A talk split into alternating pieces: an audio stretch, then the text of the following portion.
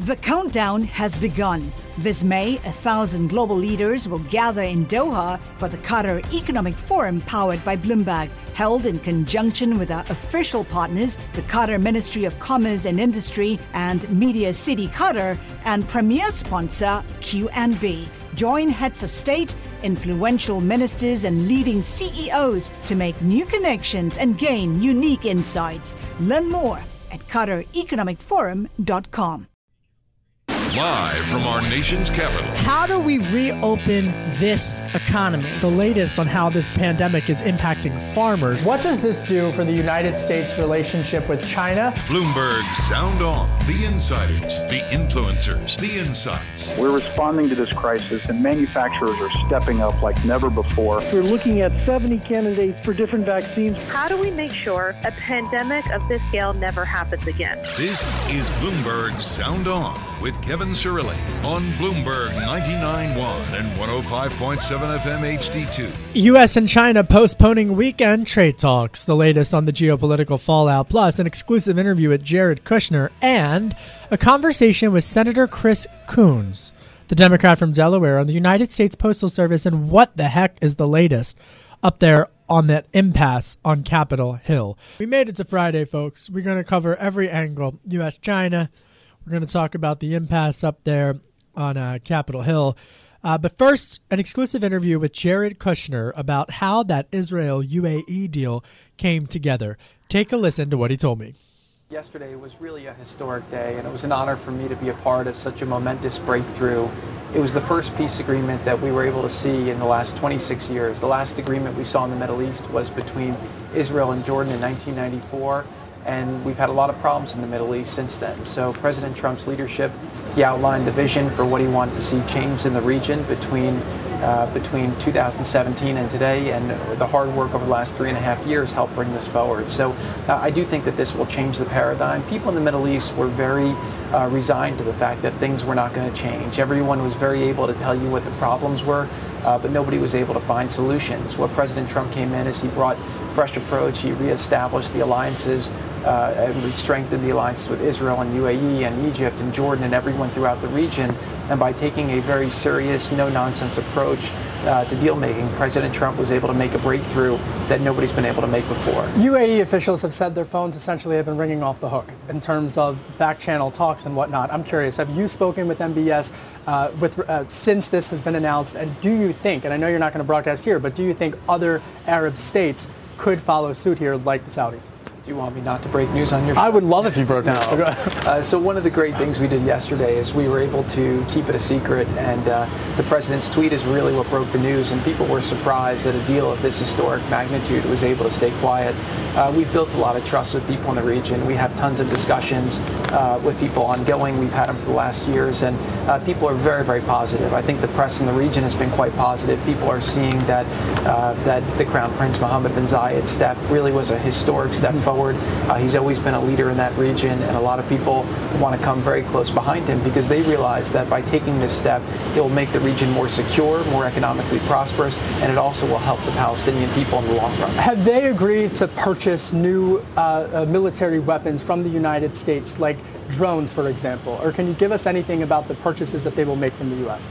Yeah, so we have an ongoing uh, relationship with uh, the United Arab Emirates as well as with Israel for uh, a long time. They're one of our closest military partners, and so there's always ongoing discussions about uh, how we can strengthen the relationship, create more interoperability between our forces, and obviously there's the common uh, enemy, uh, not common enemy, but you have Iran right now who's been threatening UAE, been threatening Israel, been threatening America, and then funding a lot of the proxies fighters that are causing instability throughout the region. So security's never been more more important, and we're always in discussions with our allies about how we can uh, continue to advance and make progress uh, to make sure that the region can become safer. The last time we spoke, it was following the announcement of the Middle East peace proposal from this administration, and one of the uh, items outlined in there is the two-state solution. Prime Minister Netanyahu says uh, that he will not have annexation in the Western Bank for the time being. How crucial of a uh, will this deal unravel should Prime Minister Netanyahu ultimately in the longer term, pursue annexation?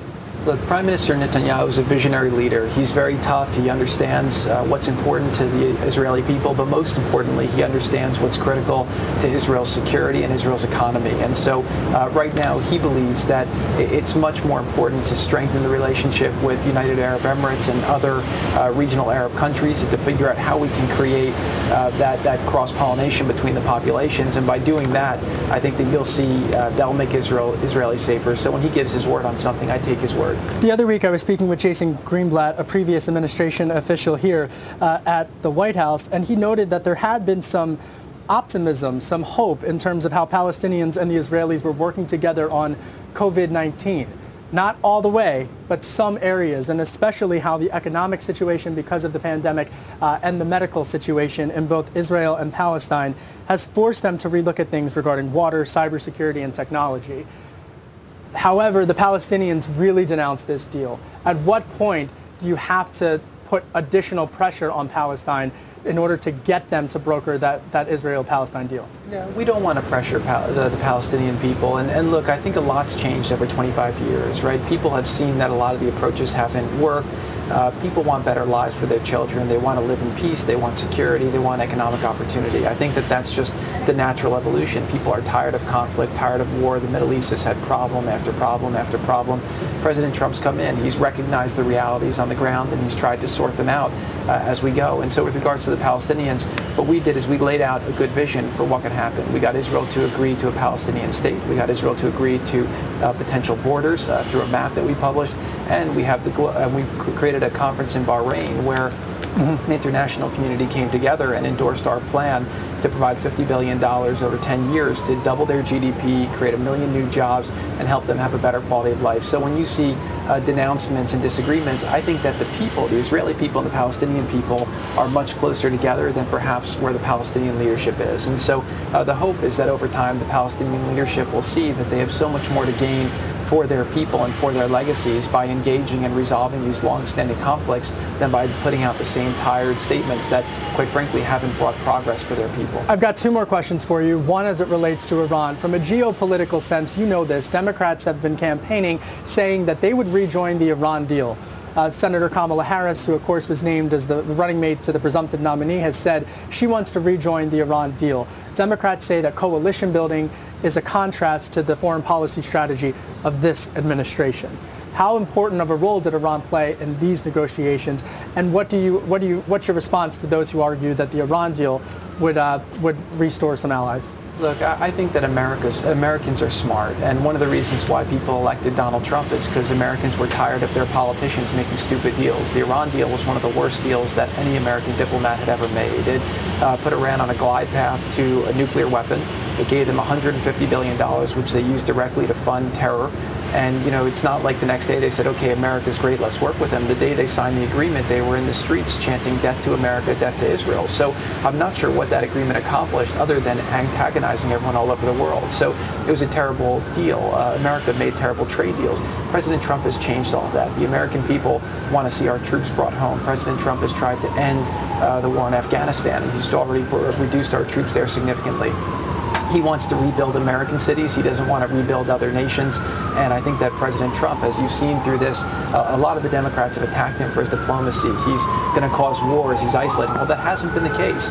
He was able to create a historic peace agreement yesterday that the previous administration and the administration before were not able to accomplish. So uh, I think that with President Trump, you have to separate the media and you have to separate uh, the political jostling from what he really does. And what he does is he brings a common sense approach. He's not afraid to say what he thinks, and he brings results, and that's what the American people want. So uh, I would just say this, uh, rejoining the Iran deal on the old terms would be absolutely catastrophic for America. It would be catastrophic for Israel. It would be catastrophic for the whole region.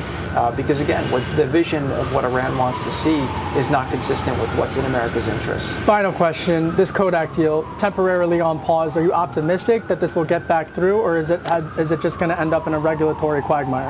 Yeah, I'm not up to speed on the latest with it, but I know that uh, that they put it on pause, and that was the right decision. That was my exclusive interview earlier today with Jared Kushner on all things foreign policy. I got to be honest, I could talk foreign policy all day geopolitics. It's really a fascinating dynamic, especially when you look at what has been going on uh, with Iran and uh, the the balance of power in the Middle East. It's it's it's really a fascinating issue. Uh, and just to catch everyone up to speed, the U.S. and China, I'm reading from Jenny Leonard's report on the Bloomberg terminal, the U.S. and China are postponing talks planned for over the weekend that have been aimed at reviewing progress at the six month mark of their phase one trade agreement. People familiar with the matter said. Coming up, I check in with Ramesh Panaru. Panaru um, Panaruru, sorry. Uh, he is Bloomberg opinion columnist, senior editor at the National Review, and a visiting fellow at the American Enterprise Institute. Ramesh, always thrilled to have his insights. He's got a couple of columns I want to ask him about. This use of executive power. Who did more executive power, Obama or Trump? I'm going to ask him. And what's he think of the vice presidential pick? We'll dive into all of that, plus the latest on Capitol Hill. My name is Kevin Cirilli. I'm the chief Washington correspondent. You're listening to Bloomberg 99.1.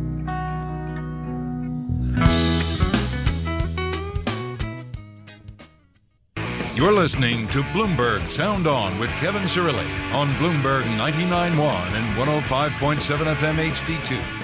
What a week. Sometimes you get to Friday and you're like, Monday feels like a world away. Especially with our gang or should I say, our, our we, were talking about Snoopy in the uh, in the break with Christine Murata and Matt Shirley, our indefatigable sound on team, and Nick Falco running the board. My name is Kevin Cirilli. I'm the chief Washington correspondent for Bloomberg Television and for Bloomberg Radio. I hope everybody has a safe, healthy, active, gratitude filled weekend. Stay cool, hydrate, and keep going.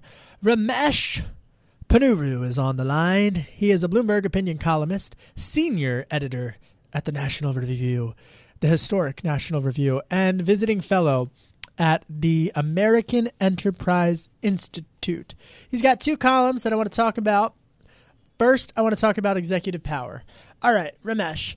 You know, I was I was interviewing some senators today. Senator Blackburn, Republican from Tennessee, Senator Chris Coons, a Democrat from Delaware. I'll play the Coons tape coming on up uh, in the show. And I asked him, I'm like, why is there still an impasse? And the president obviously had to use executive power on to, to, to kind of uh, to uh, kind of make it easier some of the economic pain that folks are going through. And you write in a new Bloomberg opinion column, quote, President Barack Obama's creative use of executive power set a precedent that President Trump is now exploring. But what kind of precedent will Trump's actions set? The good news for those of us who think that both presidents overstepped their bounds is that Trump's executive actions might not be deft enough to have a lasting effect. What do you mean?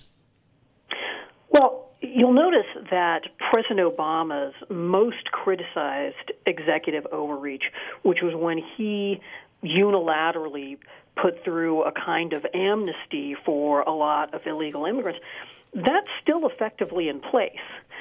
What President Trump is doing, on the other hand, it's not clear uh, how much of it is going to ever take effect, and if so, for how long.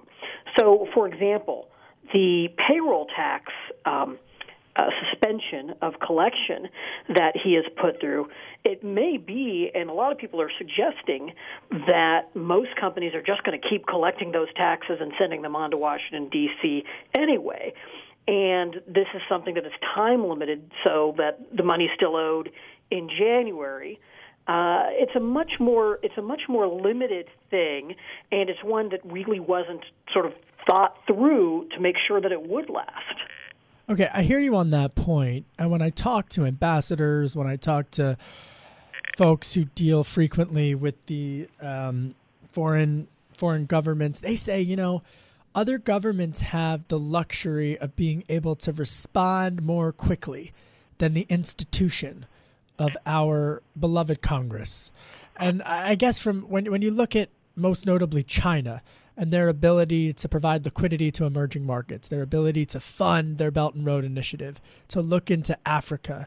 Clearly, I'm not arguing that they are making um, positive deals, but their ability to go so fast does it put the United States at a disadvantage because of the congressional checks and balances that we have in place? Well, I mean, it depends, right? So Congress actually did move pretty rapidly with the CARES Act several months ago. And the Federal Reserve has certainly swung into action. You know, not everything that either institution has done has been perfect. It's you know, given the speed, there's a trade-off with how effective uh, and efficient everything is. Um, it's really just the last couple of months that we, and even as even more, especially the last few weeks, that we've run into a very serious kind of uh, political slowdown. Uh, you know, but this, is the, the, the worry that you are raising is one that has often been raised in competitions between free democratic systems and more authoritarian governments. It's the sort of contrast that people drew with the Soviet Union uh, back in the day. Um, and I think we've already seen that some of the trade-offs are sort of undermining China. So, for example, uh, I think that they actually didn't get a lot of goodwill uh, in Europe, um, which they had hoped to get because some of the masks that they sent were defective, and so what turned what was started out to be a diplomatic coup um, really, I think, backfired pretty badly on them. So, and and and I hear you, and I think it's a fascinating uh, exploration of.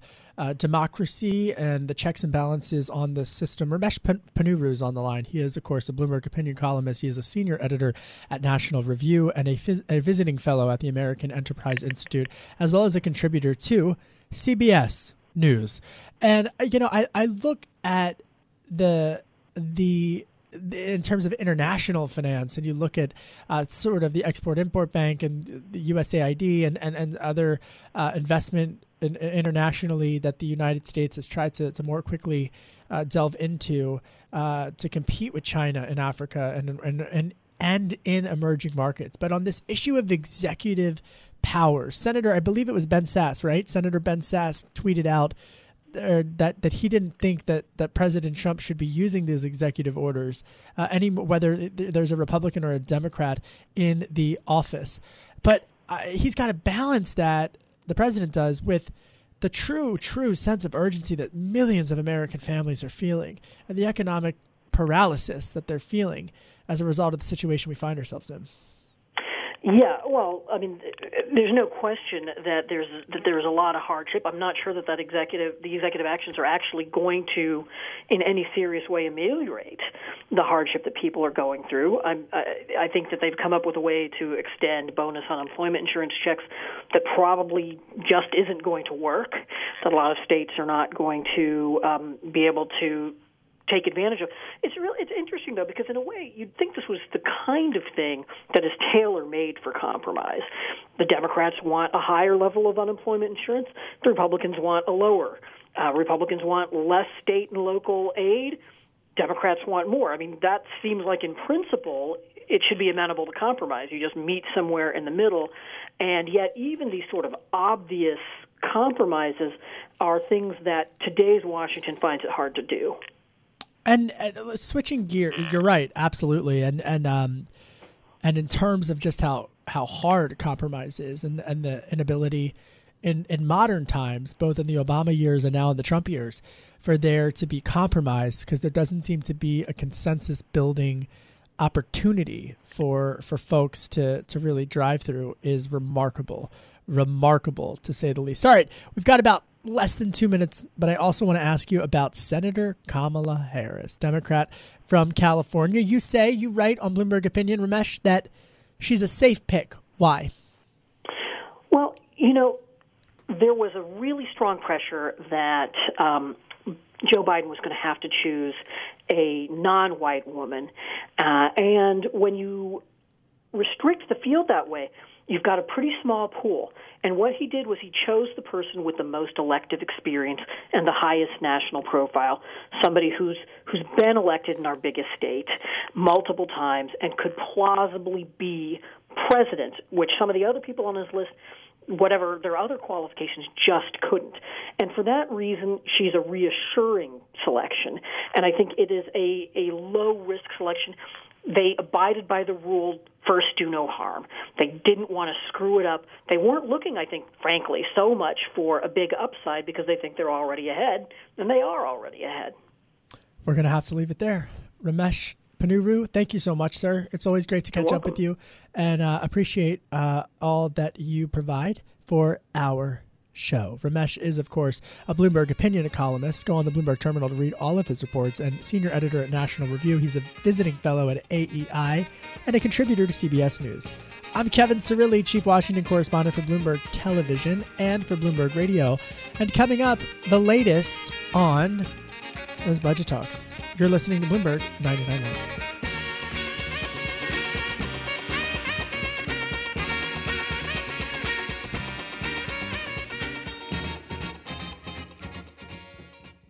My name is Kevin Cirilli. I'm the Chief Washington Correspondent for Bloomberg Television and for Bloomberg Radio. Coming up, we check in with Senator Chris Coons, a Democrat from Delaware, a wide ranging interview and a rare look from a prominent member of the upper chamber about just where Democrats are willing to compromise on the stalled stimulus talks. The big geopolitical story tonight U.S. and China postponing weekend talks on trade deal. Jenny Leonard reports on the Bloomberg terminal the U.S. and China are postponing talks planned for over the weekend that had been aimed at reviewing progress at the six month mark of their Phase 1 trade agreement, according to people familiar with the matter. Chinese Vice Premier He was supposed to hold a video conference call with U.S. Trade Representative Bob Lighthizer and Treasury Secretary Steven Mnuchin, but it's been rescheduled, get this, folks, indefinitely the USTR's office didn't immediately respond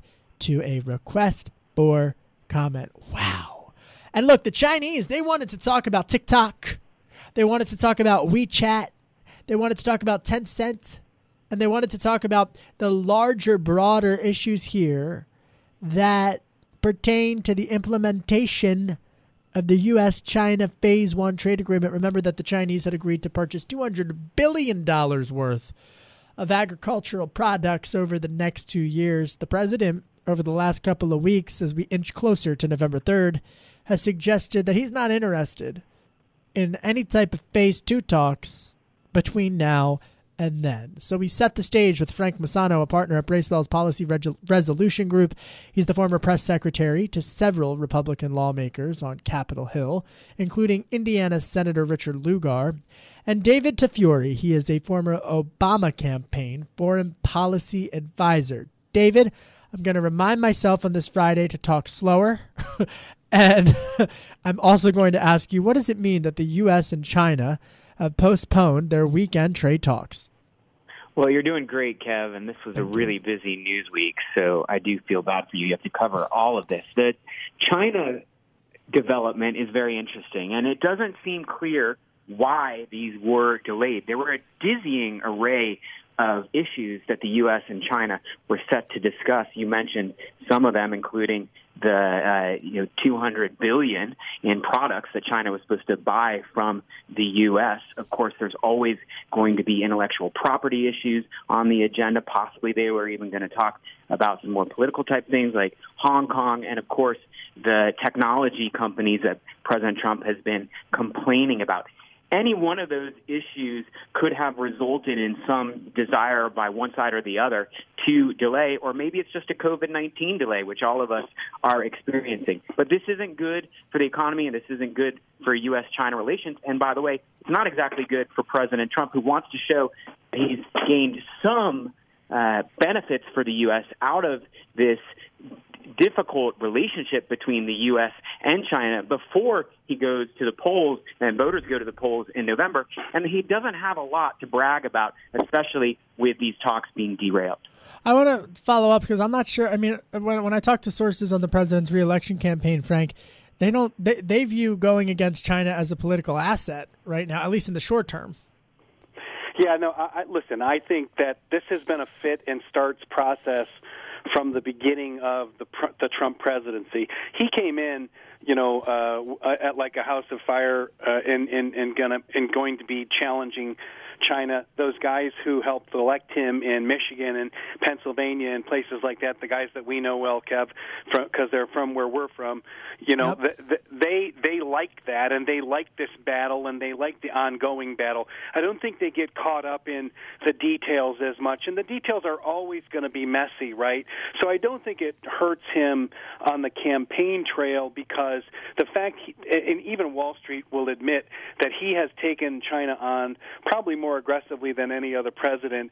And whether he succeeds all the way or not, he has made some progress and continues to push forward. You know, I look at what he's done with the agriculture piece and you know how that how that will play in the Midwest. You know, he's already struggling with the ethanol issue. He's struggling now with uh, with uh, with uh, the derecho that hit there and the impact that that's had on the corn prices and, and, and cornfields. And you know, there are many good things he can do in those arenas. Um, but you know, one of the big benefits that he gets in this China fight is uh, that he's working to get their products sold over there. So a lot going on. Uh, I don't think the details really matter that much as long as he looks like he continues to pressure them as much as possible. You know, I want to go broad and, and dive into the policy with David Tafuri, uh, who does policy better than anyone. Uh, uh, oh, of course, just like Frank. Um, but um, but Senator Kamala Harris, Democrat from California, um, David, she had introduced the legislation, bipartisan, in the Senate a couple of months ago uh, that would allow for the United States to go after individuals in China who steal U.S. intellectual property. The reason I bring it up is because if you start to look at the broader policy implications of what a Biden administration would do uh, with China, I mean, it's not like they're going to totally reverse course when it relates to to to intellectual property. I mean, th- this that that portion of this is nonpartisan. Am I wrong?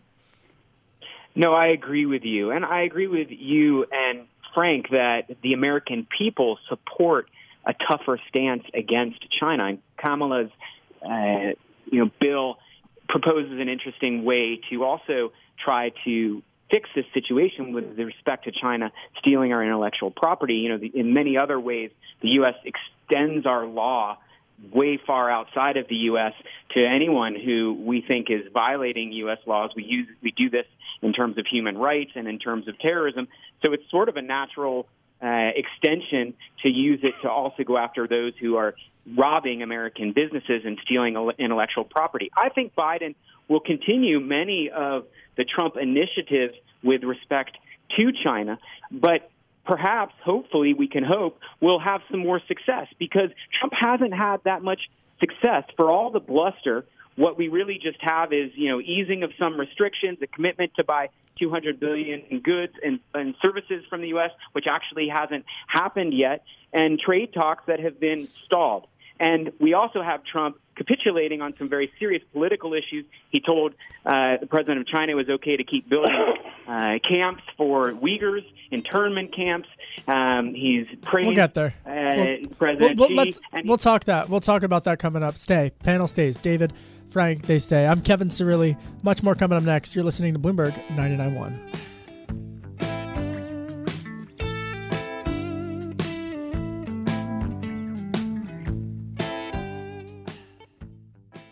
Hi, I'm Ron Kruszewski, Chairman and CEO of Stifel. Financial advisors. If you're not growing your practice, you're losing market share. Stifel is a growing entrepreneurial, advisor centric firm built for successful advisors like you. Imagine having the resources of the largest wirehouses and the support of the boutique shops, but none of the bureaucracy to get in the way of you serving your clients. At Stifel, it's your business, your book, your clients. I always tell the advisors we're recruiting, I want you to come to Stifel and double or triple your business. Most of them laugh and shake their heads, but I'm serious. Don't take it from me, take it from Stifel's number one finish in JD Power's 2023 U.S. Financial Advisor Satisfaction Study. So, there's a reason why 148 financial advisors joined Stifel last year. Come join us and find out why Stifel is the firm where success meets success. Visit www.choosestifel.com com. Stifel Nicolaus and Company Incorporated, member SIPC and NYSE.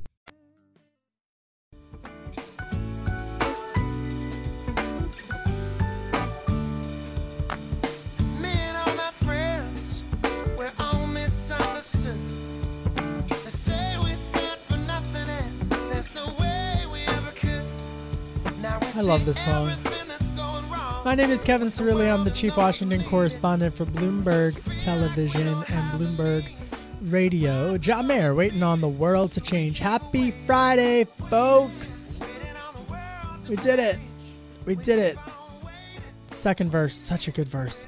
Uh, Frank Maisano's on the line. That wasn't the second verse. That was the first verse.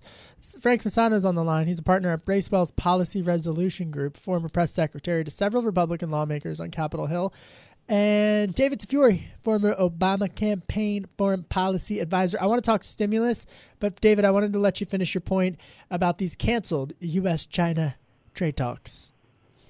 Well, the final point I was making is just that Trump has not made enough progress on the economic and trade issues. An example of that is that now the trade talks are stalled again, and the 200 billion in purchases that China promised of U.S. goods and services hasn't happened and may not happen. But he also has failed on political and human rights issues with China. He encouraged President Xi to keep making and building internment camps for Uyghurs and massive human rights atrocity. And also, he's failed to really stand up for those people in Hong Kong who want democracy and want to continue to have their rights and their voting rights and to continue to keep that great place for trade and economy going. And that is really at risk right now, in part because America hasn't done more to confront China on Hong Kong.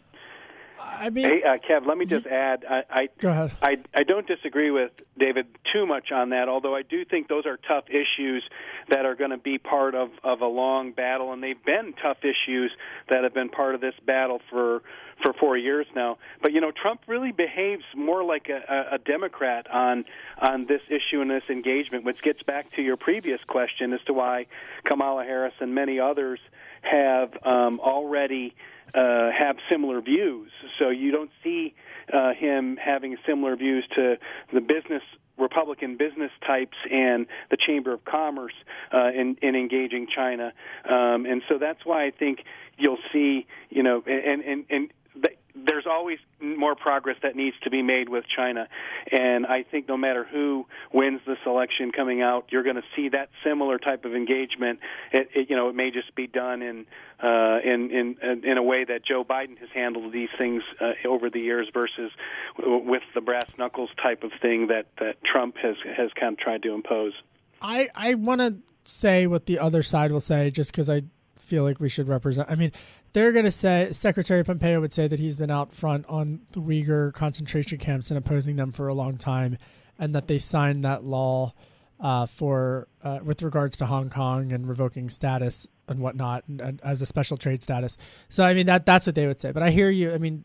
I hear your points that, that both of you are making. Let's pivot. Can we pivot to domestic politics? Can we talk about policy and the economy and on the lack of they're not talking to no one's talking to China and no one's talking on Capitol Hill. It's a silent Friday. That's the story. The sound of silence. That's the story today because Senate Majority Leader Mitch McConnell and Speaker Pelosi will not be negotiating with Secretary Mnuchin nor Mark Meadows on the issue of the deal. Coming up, I'll play for you my interview with Senator Chris Coons. I don't know why, Frank. I mean, I said this to Carly Fiorina when I was filling in on the anchor desk for our um, for our colleague David Westin today. I said, Carly Fiorina, I mean, in the private sector, you can't go home on vacation. You can't go home on vacation if the job's not done. You got to stay until you get the job done. And, and, this isn't even a political, I mean, this isn't even a Republican or a Democratic question. But why, how are they not negotiating yeah, a massive you know what? deal? I have, I have no idea. I am, um, uh, you know, having been around as long as I have, um, watching these things uh, all the way back into the Newt Gingrich uh, era, when in before when you know Newt Gingrich was uh, trying to shut down the government in '95 to make a point, and it failed miserably on him. I, I think this hurts both sides dramatically. I think both sides think that it, think that it hurts the other side more. Um, but but I, you know, again, and part part of that part of it tells me that the Democrats may be a little more right because of the way the polls are in the presidential race right now. Um, Democrats certainly have less to lose than Republicans do um, uh, in some of these close races that are going to maybe be dragged down by um, by uh, the top of the ticket uh, in, in in some of these purplish states where they have tough Senate races. So you know, again, I, I just if if you're Cory Gardner, if you're Doug Jones, if you're any of these members in, in, in tough races and tight seats, I don't know how you know you the the leadership of both parties lets them walk away uh not having anything in hand to go back. Now maybe there's some mystery that I don't know about um but you know again it it seems it seems awkward that this is happening. The president I think thinks he's uh, resolving some of these issues by some of the announcements and executive orders he he's made, whether they're legal or not. You know, I think there's some question about that. But you know, he he's looking at that from a messaging standpoint, um, and you know, his announcement yesterday of the thirty-four hundred dollars uh, as another uh, way that he he's trying to pressure Democrats a little more. So. Um, again, I don't understand why they're doing it, but you know, I think both sides think they have an advantage, and perhaps both sides don't. I, I just it's it's so tough for me to to cover this as a process story and to, and to look at the polls because I I I know with I don't want to on a Friday sound like I'm on a on a soapbox, but David Tafuri, I mean, you don't have to you don't have to be a political scientist and you don't have to be a, a political pollster to understand just the the million the, the, magnitude of this moment that we're in and, and I find it completely perplexing. The president was asked about it at his press conference earlier today uh, by a reporter and uh, and he said, I mean, his his argument was, well, it's just too much money. I mean, they're trillions of dollars apart.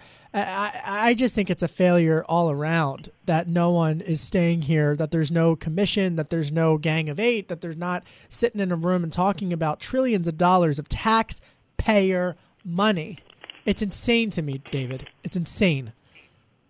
Well, I agree with you, and I think Frank covered the dynamic really well. I would just point out that right after COVID 19 happened, there was extraordinary amount of cooperation on Capitol Hill. They passed the initial stimulus package without a lot of discord, and they were able to compromise quickly. And with each package, there's been more discord and more disagreement and more gridlock. Yeah. And now we get to this one, and they seem unable to do it, and they're not even working, as yeah. you pointed out. And I think the voters must be thinking, I mean, they're going to uh, those who are in close races, like Frank said, those members of Congress in close races.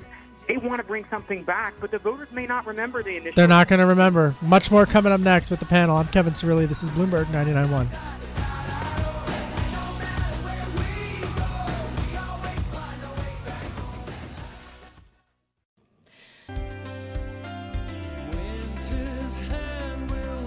My name is Kevin Cirilli. I'm the chief Washington correspondent for Bloomberg TV and Radio. That's Keen. You are young. I interviewed Senator Chris Coons, a Democrat from Delaware, earlier today about the U.S. Postal Service. Take a listen to what he told me about a letter he sent to the Postmaster General. I want to hear that the Postal Service has the resources and the staffing it needs to handle a surge in mail that's associated with this fall's election. Uh, every state so far that has had a primary in this COVID season has seen an increase in the number of folks uh, taking advantage of absentee or mail in ballots. Uh, President Trump just requested a mail in ballot for uh, him to cast his vote in Florida. Um, there's no evidence that it leads to an increase in voter fraud, but there is evidence that it leads to an increase in mail volume. So uh, the new Postmaster General, who I'll remind you was a major donor to Trump's campaign and is a longtime uh, Republican supporter, um, has made some very big moves in terms of replacing senior leadership, changing some of the delivery standards, uh, and ordering a realignment of some of the bulk mail processing equipment in the Postal Service. Um, I want him to justify and explain these actions um, that in some way are related to a change in mail volume and make sure that we have enough resources and staffing available for what will likely be a dramatic increase uh, in mail volume associated with ballots. Do you think that the United States is prepared right now for November 3rd for the increase in mail in ballots? I'm concerned about two things, Kevin, with our November election. One is the mail in ballots. Um, in Delaware, we just had our presidential primary. Uh, surprise, Joe Biden won, uh, but half of the ballots were cast by mail. We've seen that pattern in state after state. Um, and that means there needs to be machinery both for the state election commissions or the county election commissions or boards to be able to count and process those ballots and for the Postal Service. And then, second, I'm concerned about um, the increased likelihood of cyber attacks, foreign attempts to influence our election. Uh, all senators have had a classified briefing where we've heard from folks from a wide range of uh, elements of our federal law enforcement and intelligence community agencies uh, predicting significant foreign activity, particularly from Russia, but from other countries as well, to try and influence this fall's election. Do you think moving forward in the long term that the United States should adopt policies that other countries have adopted in creating some type of elections commission or that is nonpartisan in terms of better protecting brick and mortar infrastructure around elections? Uh, well, Kevin, uh, we do have an election assistance commission. It was created after the 2000 election. Uh, remember those famous hanging chads and the weeks of uncertainty about the outcome of the 2000 election. Uh, after that, uh, Congress distributed to the states about $4 billion in assistance uh, to buy new election systems. And the Election Assistance Commission, um, which comes under the Appropriations Subcommittee, where I'm the ranking Democrat, um, is actually an existing but at times um, barely functional commission. Um, it, like the Federal Election Commission, which enforces election campaign finance laws, um, struggles with partisanship and uh, with making timely and decisive decisions at times. What we really need, Kevin, is not one unitary national election system.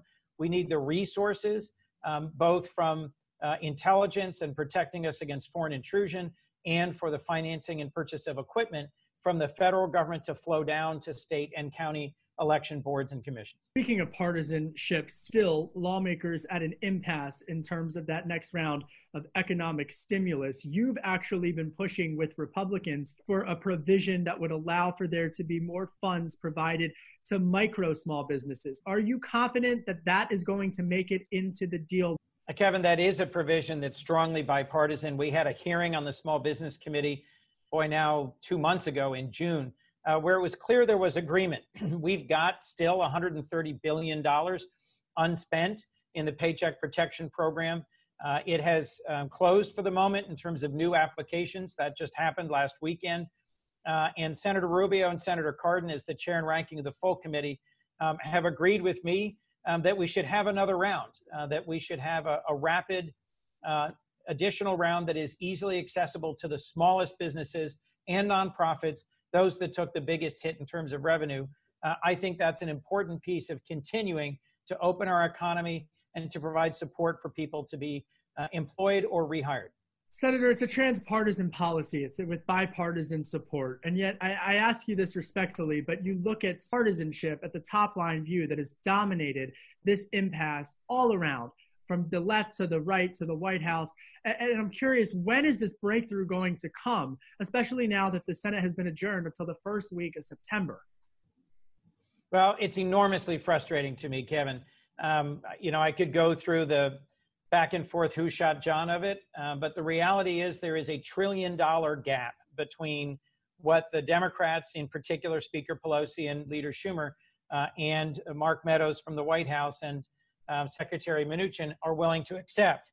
Um, and the biggest part of that is a gap in support for state and local governments. Um, I think we could easily come to a resolution to ensure that it's not used to fill uh, gaps that are associated with pension funds that Republicans in the administration have claimed were mismanaged. Um, we've got a massive amount of need because there's dramatic revenue shortfalls in every state, county, and municipality in the country. We've already seen more than a million and a half public employees laid off.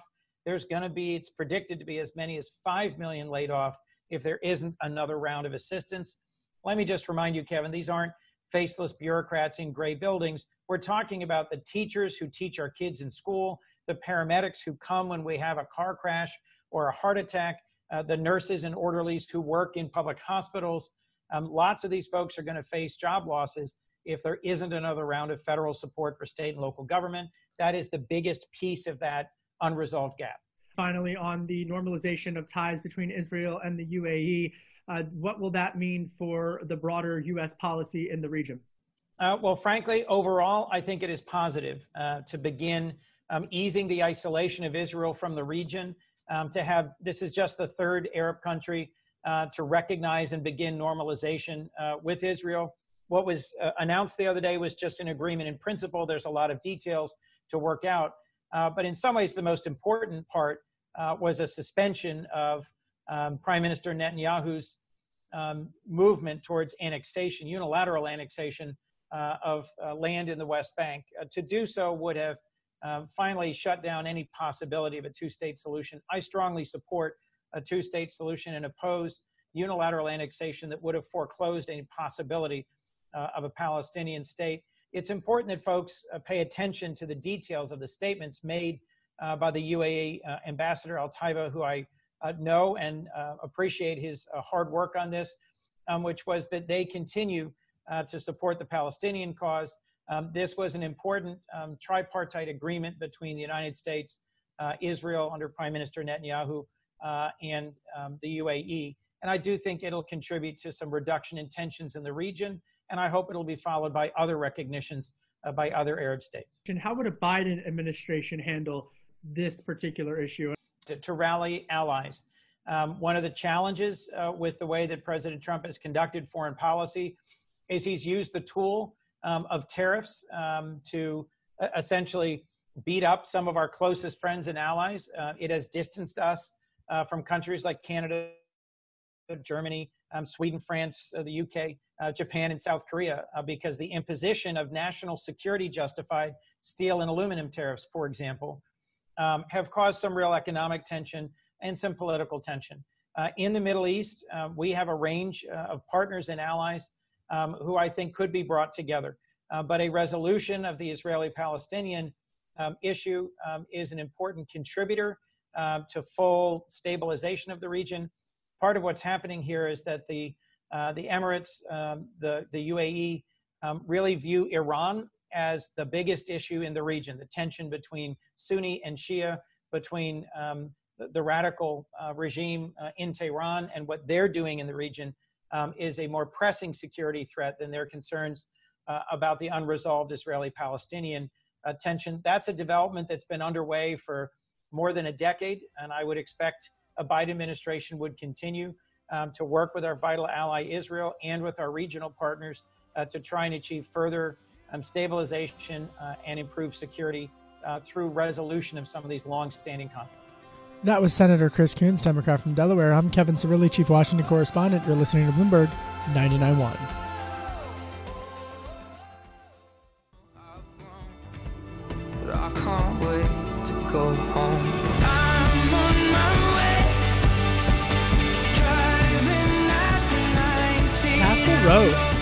Castle on a Hill.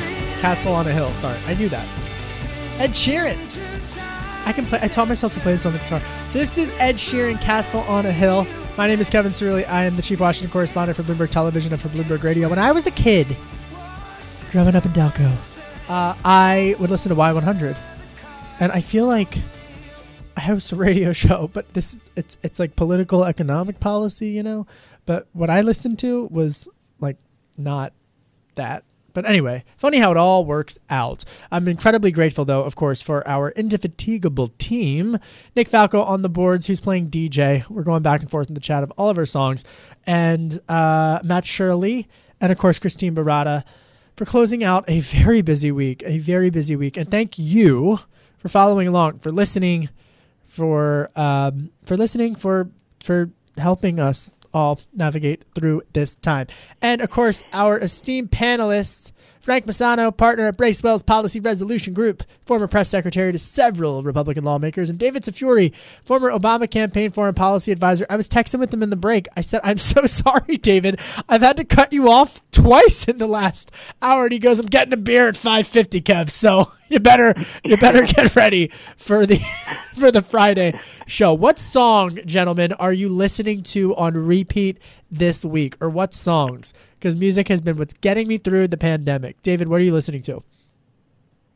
Oh, wow, that's a tough one. Um, I'm mostly listening to the Rolling Stones this week, okay. the old stuff, the bluesy stuff. All right. Yes. All right. So I tend, you, you know, my tastes, Kev, are a little harder. I tend to listen to, you know, the Metallicas. But you know, I've really been stuck on one week by Barenaked Ladies this week for oh. whatever reason, which of course is a little bit more uh, poppy and fun. So who doesn't love um, the Barenaked Ladies? You know, they're great. I saw them in a show like last year at Merriweather Post when they were there and uh, it was super entertaining. It was really fun. So there, I, so the song for me this week that I've been that I've had on repeat. Let me. I mean, I have a lot because I, I, literally all I do is listen to music before I prep for interviews and for the show. Impossible Year by Panic at the Disco, Summer Highland Falls, Billy Joel. Everyone knows I've been on the Billy Joel kick. Dying in LA, Panic at the Disco. Um, some John Mayer and Five for Fighting. Slice by Five for Fighting has been my most played song this week. Slice by Five for Fighting. And hey, I don't bust in on your uh, bubble there, Kev, but five for fighting and hockey, of course, not going well for the Flyers today. Which, Ugh. uh, 5-0 loss to the Montreal Canadiens. It's just. I, thanks. Happy Friday to you too, Frank. Um, well, the Caps go tonight, so you know they could go down 0-2. At least the Flyers are 1-1 right now. okay, well we could we did this whole we had this whole segment planned on uh on sports and uh, college football and everything that was going to go on with the advertising and corporate media and everything, and then we got a Jared Kushner interview, so we killed that whole segment. Um, but we'll revisit that, I promise, because it's a really fascinating, fascinating local story too. All right, gentlemen, tell me one thing that is on your radar and make it good because it's Friday and we got to be interesting. We got to be interesting on Friday. Who wants to go first? Frank, I'm picking. I, actually, David's going to go first because I always I've cut him off twice in the show. So Okay, just go to, ahead. Yeah, go, go ahead. ahead. David. Well, I'm thinking about our other officers in blue. That's our postal workers, our letter carriers. Senator Coons mentioned this issue a lot, but it's just stunning that the Postal Service has become controversial and that there's a threat to reduce support for the Postal Service, something that we've all depended on for so long, and we're going to depend on even more come November because so many states are choosing to do mail in ballots. I really hope this gets settled, that we can work this out, that people have a choice either to go to the polls or to send in their ballots. And if they do, that our guys in blue and girls in blue and women in blue can deliver them on time so that they're counted. Blue lives matter. Okay, but you you have so much foreign policy experience, especially in the Middle East and whatnot, and and and you're. I just when in terms of the infrastructure, shouldn't and I asked Senator Coons about this, but shouldn't there be a, a larger institution or a larger agency that is is nonpartisan and and you know almost like the Federal Reserve but for elections, you know, and and and I say it half kiddingly, but these are conversations that should have been having should have been had years ago and we should be thinking about elections 20 and 30 years from now to protect those elections shouldn't we david I think we definitely need that. I think we learned that in 2000, as Senator Coons alluded to, with the recount. That every state is different. There's, it's just a, a, a morass. It's crazy. We now have foreign countries like Russia in 2016 trying to interfere in our elections. So this is needed more than ever. But the problem when you set up a commission like that is even those commissions oftentimes become partisan, and I've seen that in some of the uh, developing countries where I work. So you have to set it up right. There has to be a, a defined system to ensure that it remains bipartisan. You're going to need really um, distinguished leaders to, to take part in that in order for people to give it legitimacy. Well, and this is not partisan, Kev, but uh, you know the Oregon uh, folks who have been voting by mail for many years said, you know, early on that hey, you just can't drop uh, out of a hat and expect to be able to vote by mail. There is a lot of hard work that has gone into this over a long period of time. So, you know, we're in for you know who's going to have to really adjust to this is going to is going to have to be the media. I You know. know those guys who are used to, you know, having set a panel of seven folks uh, that and and making calls in the middle of the night, you know, and and the evidence of that is what happened in the New York races uh, for for uh, uh, uh, Congress and you know the Kentucky race uh, for for the Democratic Senate nominee. We didn't know the winners of those races until ten a week to ten days, even longer after those elections. So you know that's and that's just the 16th district of New York voting and you know the Democrats in Kentucky voting. So uh, when you apply that nationally, it's going to have to you know we're going to have to look at things differently, I think, or else you know it's going to be perceived poorly on both sides. All right, so that's what's on your radar too, or do you have something else? Well, that, actually, that wasn't what was Uh-huh. on my radar. But um, you know, what's really on my radar is what you were talking about earlier, which is sports and the economic impact of sports and what it does and how it's Yeah. perceived in the political environment and things like that. And obviously, I'm affected by it as a college official who has had a fall season taken away. Um, but you know, th- this really does translate into uh, a political problem, I think, for the White House. So that's one of the things that I'm, I'm really keeping a close eye on as we go forward, and how many of these. Uh, Ohio State football games and the economic impact from not having Penn State or Ohio State football games, how that affects the psyche of voters in those states that uh, you know that President Trump has has won in the past. And you know, again, I, I think it only adds further challenge to um, where he, he, you know, the the hill he has to climb. And you know, again. In, in January of this year, I would have told you with the economic state of the country, the president was going to be tough to dislodge despite all his warts, personality warts, and, and the way he handles things in chaos. But, you know, since uh, March, uh, I think the country has taken a completely different turn and has created an environment that um, has allowed uh, um, Vice President Biden uh, to just kind of watch the you know the president implode and and I think Yeah. that's he's benefited from that dramatically and he would be smart to keep benefiting it from dramatically um, Yeah. and you know with Kamala with with with uh, Senator Harris now he he has a real good cheerleader and a person who can really step up and uh, defend the cause uh, in a way that maybe We'll he see. before. Yeah, and we'll see. And again, those conventions kick off next week. My thanks to Frank Maisano. My thanks to David Tafuri for hanging out with me on this Friday, diving into the policy, the politics, and the personality. Conventions start next week. If you're around 7:30 p.m. Eastern tonight, tune into Bloomberg Television for a rebroadcasting of my special on mail-in voting. This is a great song. This is a great song. Have a great weekend. I'm Kevin Cirilli. You're listening to Bloomberg 99.1.